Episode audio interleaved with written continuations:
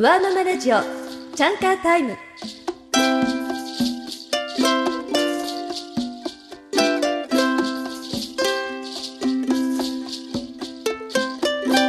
皆さんこんばんは高橋ゆきです。働くママのための番組ワーママラジオチャンカータイム。子供が寝た後のママのちょっとした解放時間チャンカータイムにみんなで集ってハッピーな子育て楽しいお仕事について考えましょう。この番組ではツイッターと同時進行しています。パソコンや携帯でツイッターにアクセスしてチャンカータイムのアカウントをぜひ覗いてください。メッセージもお寄せくださいね。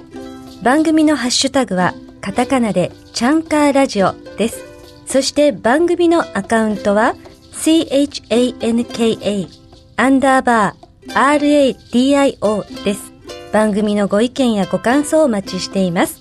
私や番組スタッフも参加していますからね。それでは今夜も最後までどうぞリラックスしてお聴きください。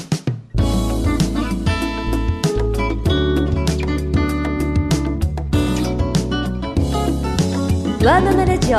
チャンカータイム。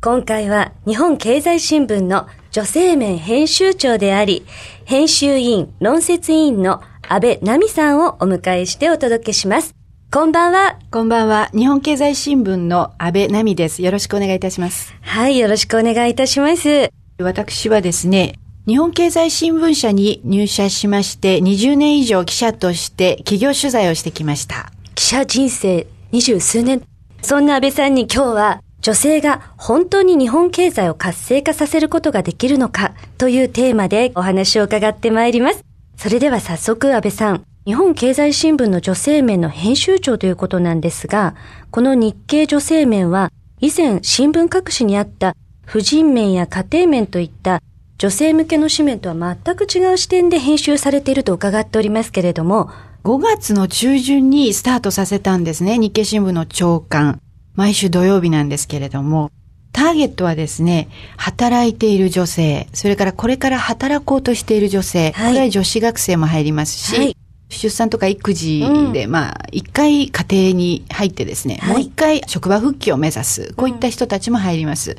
あとはですね、女性だけでなく、女性たちと職場を共にする上司、部下、同僚、はい、これはまあ男女両方入りますけど、そうですね。まあ、そういった方々にも読んでいただいて、ええ、今職場で何が起こってるかと、はい、そういったものに本音に迫っていくっていうかね、そういう使命を目指しているっていう感じです。どなたかこう職場で活躍をされている女性にフォーカスをしてインタビューをされていくっていう感じなんですか？どちらかというと活躍している云々とかっていうよりも、うん、むしろその大企業ってね、はい、今ワークライフバランスだとか、短時間勤務労働制度だとか、そういったものを導入してますっていうのはものすごく言うんだけれども、じゃあその制度って利用できてますかとか、うん、利用状況どうですかって見ると、現場で働いてる人たちからすると非常にですね、まあ利用しづらいとか、うん、そう言われてますね。が狭くて取りにくいとか、はい、そうするとですね、結局せっかくの働く女性、うん、あるいは制約があってしか働けない、うん、そういったまあ男女ともだと思うんですけど、そういった人たちが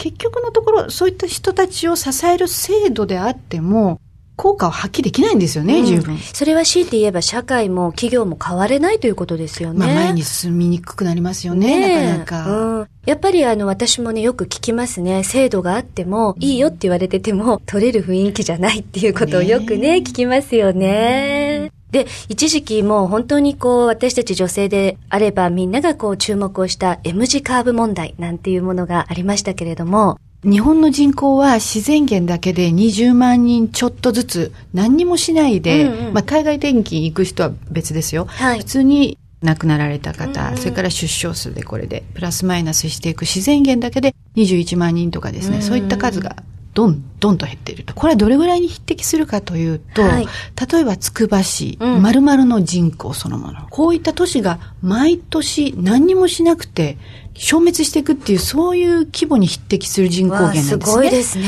これに経営者たちはすごく危機感感じてますね。そうすると、いい人材も、うん、あ、黙ってても来る時代ではなくなってくるって経営者だってわかるわけですよね。うん、この現実を突きつけられて、うん、このままじゃまずいなと、うん、ではここに眠っているいい人材がいるじゃないかってところで M 字カーブが出てくるわけなんですなるほど、なるほど。まあ二つの山があって、一、はい、つの山がまあ20代のところ、後半のもう一個の山のところがまあ40代ぐらいから50代。谷間の部分っていうのはちょうど30代なわけなんですけども、はい、これがまあ出産の時期に当たる人が多いとされている時期なんですが、ここの部分っていうのは、やっぱり海外と比べても、べこんとへこんで虫歯みたいになってるんですよね。で、やっぱり海外と比べてももうちょっとプリンというか台形みたいになっててね、これをもうちょっとなだらかにしてやると、これね、努力で企業の経営者側、はい、それから働く側、うん、双方の意識が変われば、さっきの制度だって利用しやすくなるわけですね。はい。で、あと、保育のインフラの話もあるんだけど、はい、保育のインフラはね、いろんなところを取材してますけどもね、う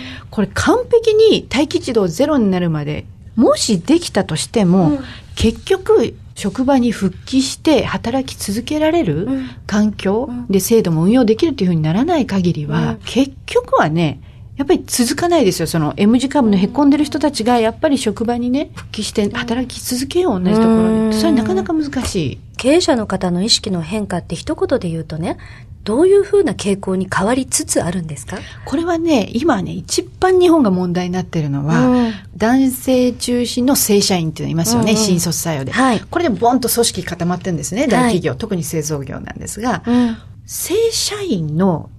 長時間労働、これ限界に来てるんですね。はい。同室の同じ考え方の人たちが集まったところでですね、うんイノベーションが生まれにくい、うん、結局今変化とスピードの時代ですよね。刺激もないですよね。競争に勝っていかなきゃいけない。うん、そうすると多様な価値観の人、仕事観の人、あるいは経歴、うん、それは中途も新卒採用も関わってきますよね。はい、あと性別もそうですね。はい、で、まあ国籍もそうだけど、まあ日本は移民の政策をまあ積極的に導入してないので、これはちょっと置いといてですね。はい、そうするとですね、やっぱり女性っていうのもその中ですごく有力な人材ですね。うん、で、そういういろんな異なるアイディアとアイディアがぶつかるとイノベーションが生まれやすい職場になると。ね、はい。あとはですね、うん、経営リスクっていうふうに経営者捉えてるんですが、労働災害とも言われるんですけどね、はい、精神疾患の方が職場でちょっと増えてきているんですね。そうですね、うん、で、これ企業の側からするとですね、もし訴訟とかが起こると時間とコストが非常にかかるわけですね。だからそういうふうに長期的に見ると、やっぱりこの正社員で固めた組織、で、ここが長時間労働するっていうことはですね、これはなかなか無理があるんじゃないかと。で、それでマクロで言うと人口減がボンとあるわけだから、これはこのままじゃまずいよと。うん、それですごくね、まあ、20年前ぐらい私が入社した頃はですね、はい、私が女性記者で行くと、イメージ戦略みたいな感じで、うちの会社は非常にね、女性が活躍してるんですって言って、はい、福利厚生策をものすごくアピールした会社多かったんです。ええ、でもね、仲良くなると経営者って本音を言い出してね、うん、出産するとさ、やめちゃうんだよね。で、時間かけて、コストもかけて、え、エネルギーも注いでね、育てたのにやめられたんじゃね、うん、働き盛りにこれからなって、会社としては、まあ回収したいわけですよね、うん、い。ろんなことができるようになって。はい、だけど、戻ってきてくれないと。じゃあもういいよって感じで、結局はもういらないみたいな。で、責任ある仕事を任しにくいみたいな、そういう悪循環がこう来たわけですね。負のスパイラルみたいな。これはまずいと、はい。そろそろ断ち切ろうと。そういう意識の変化が見られますね、最近経営者が。嬉しいですね。同じ会社でも変わりました。実際にはマネジメント層というのがなかなか頑固で理解が追いつかないとかっていうことも聞くんですけど、その辺ってどう思われます？これはね、頭で分かってる人多いんですよ。うん、でも肌にすり込まれたなんか価値観みたいなものが邪魔をするんでしょうね。なるほど。あとはね、不公平感が現場で出ると、どうしてもこううまくいかないですよね。例えばなんですけど、赤ちゃんを育ててますと。で、熱が出ましたと。今日は早く帰らなきゃいけないってことがあったり、休んだりしなきゃいけないってことが現場で起こるとしますよね。まあこれは起こりますね。で、あとその一方で短時間勤務労働をやってる人もそうですね。はい、そういうふうに、職場復帰した人が職場に穴を開ける日、うんはい、誰がそれを穴埋めするか、はい、業務を代行するか、はい、ここが問題なんですけど、ね、ほとんどの企業は、あうんの呼吸でですね、現場でいる人同士でそこで何とかしてよねって、そういう会社がものすごい多いんですよ。それで、なんか肩なんてもんじゃったりして、よくやってるよな、君はって言って。ご多分に漏れず我が社もそうだったりするかもしれません、ね、あ、そう。でもまあ、でもほとんどの会社はそうです。これね、正社員の場合は、非常にそこを報いてやるっていうのが難しいんですよね。アルバイトだったら、ここの分上乗せでお金を払うっていうので、そで、ね、それで双方が納得するってことはあり得るんだけど、正社員の場合って、自分の業務だけでもこの忙しい時になんで急にこんなの来るのっていう、うん、そうすると怒りの矛先がそのご本人、制約のある働き方しかできないその女性だったら女性、まあ男性だったら介護とかもありますね。はい、そういう帰っちゃう人、休んじゃう人に怒りの矛先が向かう。これが現状。でね、この解決策として今ね、労使で話し合ってる企業があって、ええで、例えばじゃあお金で報いるってどうだろうと、生々しいなと。うん、じゃあどうしたらいいかって言ったら、まずそこのチームの上司の人に、そういう制約のある働き方がある人が、どういう配置になるとみんなに迷惑かからないかとか、うん、あるいはそういう制約のある時期って限られてるかもしれないですよね。はい、その場合は、皆さんにその周辺の人たちと情報をシェアする。はい、で、何かあっても、まあ、影武者じゃないけど、フォローできるようにするとか、えー、その配置をしたマネージャーを人事の効果対象としてちゃんと評価してやると。うん、で、そのマネージャーはマネージャーで、管理職は管理職でその現場で代行した人たちを明確に評価の対象にするとか、そういったところが次の課題っていうふうにされてて、やっぱりもう、あうんの呼吸からの。脱却。そうですね。ね、制度と評価をきちんと。そうですね。そしたら納得してくれたりするかな？そうですね。どうどう思われます？いや、納得すると思いますよ。やっぱりね、そこがなんか曖昧で、個人の志に頼るみたいな感じだから、多分ね、組織がこのままだと持たなくなると思うんですよ。うそうですね。まあ、気合根性ね、妥協とかね。まあ、それで来ちゃった世代なんですけどね、私もね。だからちょっとね、あの、作るのも私なんかも苦手かもしれないんですけど、でもこれからはやっぱりそうやって、人々の気持ちもね、あの、区画整理をしてあげて、で、潤滑油になるようなエッセンスも職場に注ぎ込んでね、で、男女がみんなその制度と評価という中でやっていくということは気持ちがいい職場になるんじゃないですかね。目標をね、きちんと企業が持つ。ええ、で、その目標を持てば改良していこうという意識が働いて、うん、最初は表だったものだけでも表面的なものだけであっても何かそういった制度とか評価が作られるじゃないですか。で、そこまで私日本って来てるんじゃないかなとは思うんですよね。あの、来てる企業は来てますね。ねみんなも続いてくれればね。そうそう。で、その後がね、重要だと私は思うんですよね。目標を作って行動をしてね。で、やっぱりこれを徹底する努力を怠らないでいくと、やっと習慣になるんだと思うんですよね。習慣化がね、もう少し進めばね、違いが大きく出てきて、なぜかというと習慣になったものって今度体質になっていくわけじゃないですか。体質ですよね。長年染み込んだ企業のね、体質改善ですね、これはね。まあね、言うはやすしですけれどね、ねなかなか。で、そんな現実を直視してみんなで考える機会を作ろうということで、この女性面のコンセプトがあるっていうふうに伺ったんですけれども。そうですね。もうちょっと付け加えさせていただくとですね、はい、よく女性面の編集長っていうと、うん、フェミニズムを展開するんではないかとか、はい、私自身がずっとその女性の社会進出とか女性問題を専門にしてきた記者ではないかというふうに誤解されがちなんですけども、はい、実は私はあの企業の経営ですとかね、業界再編ですとか、社長交代とか、うん、そういったセクションにずっといてですね、企業の経営の視点で見てきた人間なんですね。はい、で、記事も書いてきたと。だから、今回も女性面っていうのは、女性の権利を主張するとかですね、こうあってほしいとか、女性だけがこうつぶやいたところで世の中みんなが考えないと変わらないわけだから、はい、企業の経営の視点、うん、そっちの部分からのアプローチをかなり入れてるんですね。要するに、企業が、企業の経営者が今、もう変わらざるを得ないんですよ、今。なるほど。だけども、福利厚生とかね、そういう形で女性の活躍の場を整えようとかっていう、そういう感じで捉えがちだけれども、うん、そうではないんですよね。そうではなくて、経営者のマインドが変わってきたと。うん、それで、このままじゃいけないと今思ってると。だから、じゃあ女性も有能な人はもう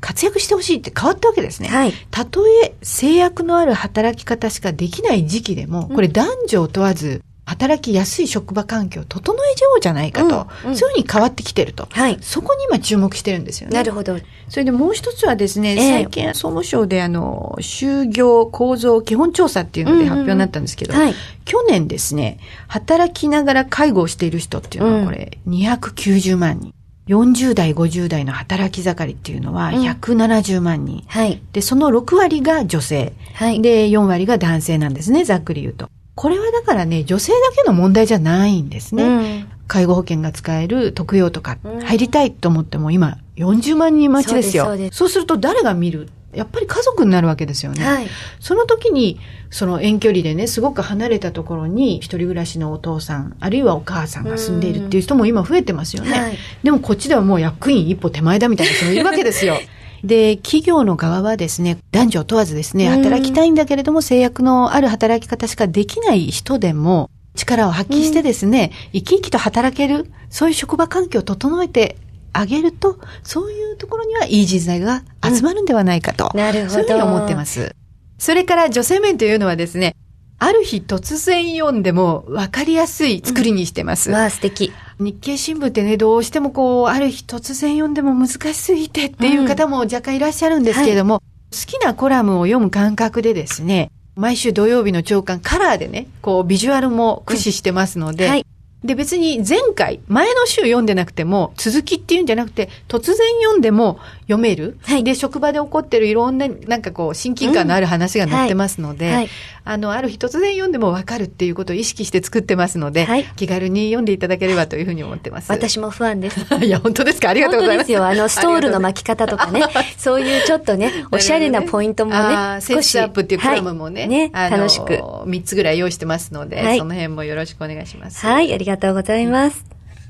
さて、実際に働く、あるいは働きたいと考えている女性の視点からアドバイスをいただけますか？これから特に就職活動、あるいは再就職をしたいと思っていらっしゃる方に、ここだけの話なんですけど、私が取材していて、ちょっとここは気をつけた方がいいなと思ってるのがポイント3つあります。一つがですね、最近女性の管理職の登用、はい。数値目標を掲げているところあるんですが、はい。ただこれはね、数値目標が高いから、この会社は非常にいい会社だ。きっとうん生き生きと働けるっていうふうに、それだけでね、判断するのはちょっと危険であるということですね。そうですで、ね。これはどういうことかというと、はい最近ですね、はいまあ部下がいない管理職っていう人たちがまあ増えてるんですね。うんで、この方々を人数に数えていくとですね、まあ、比率はいくらでも高く見せられるっていうのがあるっていうことは、ことはうん頭の片隅に入れておく。はいで、2点目はですね、今ワークライフバランスを支える制度っていうのはいっぱいあると思うんですが、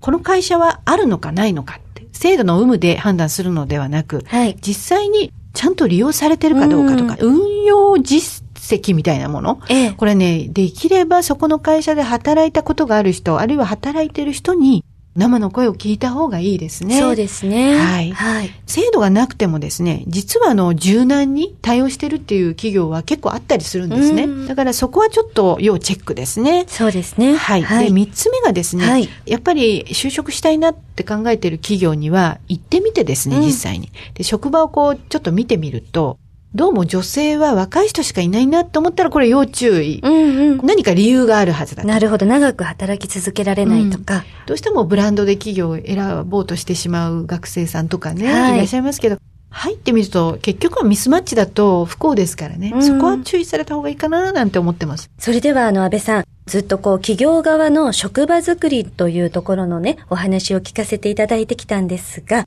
一方で、働き手としては、安心してね、子供を預けて働ける環境づくりっていうことも重要なポイントだと思うんですけれども、これもね、両輪だと思ってますね。地域の自治体とですね、あと国の保育施策ですね。ここはね、政府とね、実際皆さんが住んでいらっしゃる地域の自治体、この両方の施策、これはですね、企業選びのところと政府の施策、地域の施策っていうのはこれ両輪で両方をウォッチしといた方がいいと思いますね。はい。待機児童っていう言葉がものすごく連日のようにですね、ニュースとかで流れてると思うんですけれども、はいこれはね、国の認可基準っていうのが、まあ皆さんご存知だと思うんですけれども、例えば保育士の配置数ですとかうん人数ですね、それから面積ですね、保育園の。こういったものが国が設けた、定めた一定基準、これを満たしていて、自治体が認めた。これを認可園、認可保育園というわけですけれども、こういったところがね、あの都市部で非常に不足している。で、これは保育士の処遇改善ですね。はいここは急務ですね。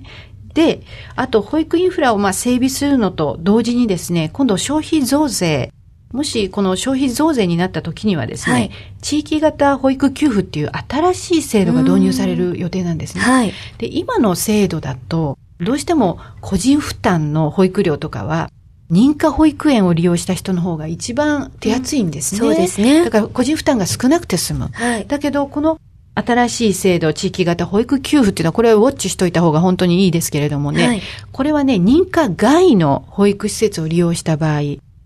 えば、小規模保育とか、保育ママって言葉よく聞かれると思うんですが、今の認可保育園っていうのは、20人以上しかないんですね。はい、子供の数、定員ですね。すね。はい、これが19人以下の小さな保育園も、これ利用者対象になります。はい、あとですね、ベビーシッター。はい、こういったものを利用した場合も対象になると。そういうことでですね、今年の4月から国と、それから自治体、それぞれで子ども子育て会議っていうのを発足しましてね、はい、非常に今議論をしている最中ですので、うん、言葉難しいんですね、これ漢文みたいに漢字だらけで、ね、地域型保育給付。うん、でもこれがね、どういう方向に行くかは、ちょっとね、注意して見ておいた方がいいと思います。だせっかくね、助成金使えるとか、補助金もらえて、そうですよね。自分のね、負担が少なくなるのに、知らないがゆえに、うん何も利用しなかったって言ったら損ですからね。いや、ちょっと私もあの、ベアーズの経営者としては、はい、ベビーシッターやってますから、このね、地域型保育給付にきちんと対応できるように、えでも一人でもね、多くの方が本当にあの、安心して仕事に迎えるような環境づくりにね、やっぱりなんとかお役に立ちたいなと思いますね。ありがとうございます。はい。それではもう安倍さんにはずっとずっとお話を伺っていたいんですけれども、そろそろお時間となってしまったので、最後にちょっと質問させていただいてよろしいですか？はい。編集長として、やはり今後、どのような紙面を、またその現実を捉まえた上で、読者の皆さんたちに発信をしていかれたいですか？そうですね。やはりこの女性面がですね、企業の側と、それから働く側、この双方のですね、意識改革のきっかけになれば嬉しいですね。ああ、重要ですね。いや、もう本当にね、ぜひ我が社でもですね、一人一人により熟読をするようにということを進めたいと思います。ワーママラジオ、チャンカータイム。今夜は日本経済新聞の女性面編集長であり、編集委員、論説委員の安倍奈美さんをお迎えしてお届けいたしました。安倍さん大変勉強になりました。ありがとうございました。こちらこそありがとうございました。ワーママラジオ、チャンカータイム。さて、ここからは、子育てで忙しい中でも効率的に情報を収集したいという働くママに役立つ情報をお届けしたいと思います。日経をもっと読みこなしたいという日経女性読者のためにクラブ日記という会員クラブがあるんですね。イベントや会員専用サイトを通じて日経の読みこなしをサポートしてくれるということで、会員特典にも注目です。会員特典の一つ目として、会員専用サイトというのがあります。読みこなしを指南する日経読みこなしのポイントでは、人気コラムニストによるニュースの解説やマネー情報など、豊富なコンテンツが毎週木曜日に更新されています。渋井真帆さん、若月元文さん、石原恵子さんの連載があり、3人の経済のプロが経済センスに磨きをかけてくれること間違いなしの内容です。仕事心、女心では、様々な業界や職種の第一線で活躍する女性のインタビューを連載。普段は聞くことのできない働く女性たちの生の声が聞けます。いろいろな職場で活躍する女性たちが仕事っぷり、プライベートっぷり、生きっぷりをリアルに語っています。一コマイラストでは思わずクスッと笑えるイラストを用いて旬のニュースやトピックスをご紹介。楽しくてウィットに富んだイラストが毎月登場します。バックナンバーもあるので、過去に遡って楽しめます。ニッキーズここだけの話では、日記を読んだきっかけや、仕事、暮らし、悩み、気づき、そして学びなどなど、自分たちと等身大の会員の生の声が聞けます。二つ目の会員特典として、会員限定のプレミアムイベントにご招待しているということです。日経の読み方講座やキャリアアップセミナー、マネーセンスを磨くセミナーに加え、楽しみながら知識を吸収できる美術展の特別鑑賞会など、イベントが盛りだくさんです。年に5、6回開催され、新たな知識を吸収したり、会員同士で交流したり、自分磨きに大いに役立ちそうです。三つ目の特典としては、日経の夕刊コラム、日記の大疑問の紙面に登場することができるということなんです。今日収録をしているこのスタジオもある日本経済新聞本社でニュースを理解するために欠かせない基礎知識を編集委員がわかりやすく解説してくれるということです。経済通、世の中通を目指し、日経の紙面に乗って一躍話題の的になれるかもしれませんね。全国で1万人を超える女性が参加をして、会員限定サイトやイベント、メールマガジンで学んでいるこのクラブ日記、入会費、会費などは一切無料で、入会資格は日経を自宅で購読すること。ぜひ、クラブ日記を検索してみてください。以上、働くママに役立つ情報をお届けいたしました。日本経済新聞では5月からスタートした日経女性面と日経電子版ウーマンコーナーを記念して日経ダブルでダブルキャンペーンを実施中です。日経を宅配購読と電子版のダブルプランでご購読いただける方には働く女性を応援するプレゼントを用意しております。一つ目のプレゼントは Facebook COO シェリル・サンドバーグさんの著書で全米でも話題の「リーンイン女性仕事リーダーへの意欲です。2つ目は女性限定の日経読みこなしサポートサークルクラブニッキーへのご入会。そして3つ目はクラブニッキー限定グッズです。現在ご自宅で日本経済新聞をご購読中の方。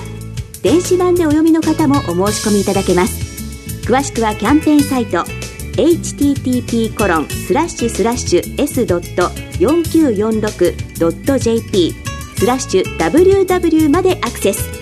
日経よく読む .com からもご覧いただけます。キャンペーンは8月末まで。ぜひこの機会に女性に優しく生まれ変わった日経をお申し込みください。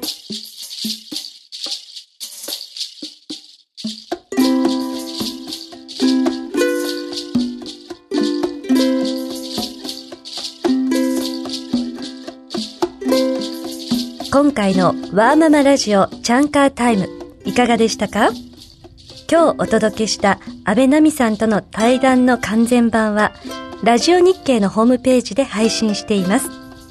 途中から聞いていたとか友達にもぜひ聞かせたいという方のためにぜひラジオ日経で検索してチャンカータイムのページにアクセスしてください。それからこの後10時30分までツイッターでおしゃべりしています。私や番組スタッフも参加しますので、皆さんぜひご参加ください。ツイッターのハッシュタグは、カタカナでチャンカーラジオ。そして番組のアカウントは、chanka アンダーバー radio です。それでは、ワーママラジオチャンカータイム。そろそろお別れの時間です。皆さん、どうぞ素敵なチャンカータイムをお過ごしください。お相手は高橋ゆきでした。Thank you.